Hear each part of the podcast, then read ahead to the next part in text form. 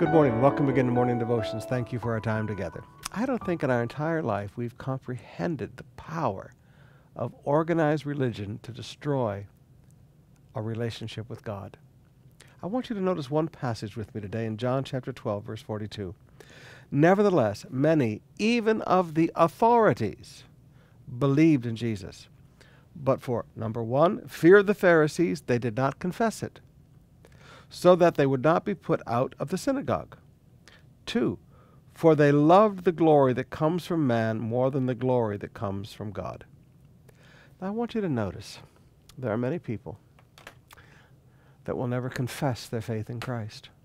And forgive me, Paul was very clear in Romans we confess with our mouth unto salvation.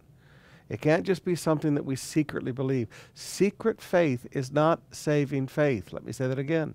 Secret faith is not saving faith. But people wanted to keep their faith secret because they're afraid of organized religion and being pushed out of churches. And two, because they want the glory that comes from man rather than the glory that comes from God. They want acceptance from people the fear of organized religion, fear of being separated from organized religion, and fear of not being accepted by organized religion causes many people to keep their faith in Christ secret, not understanding that Paul was very clear. We must confess with our mouth that Jesus is Lord to be saved. These people would not confess it. Secret faith is not saving faith.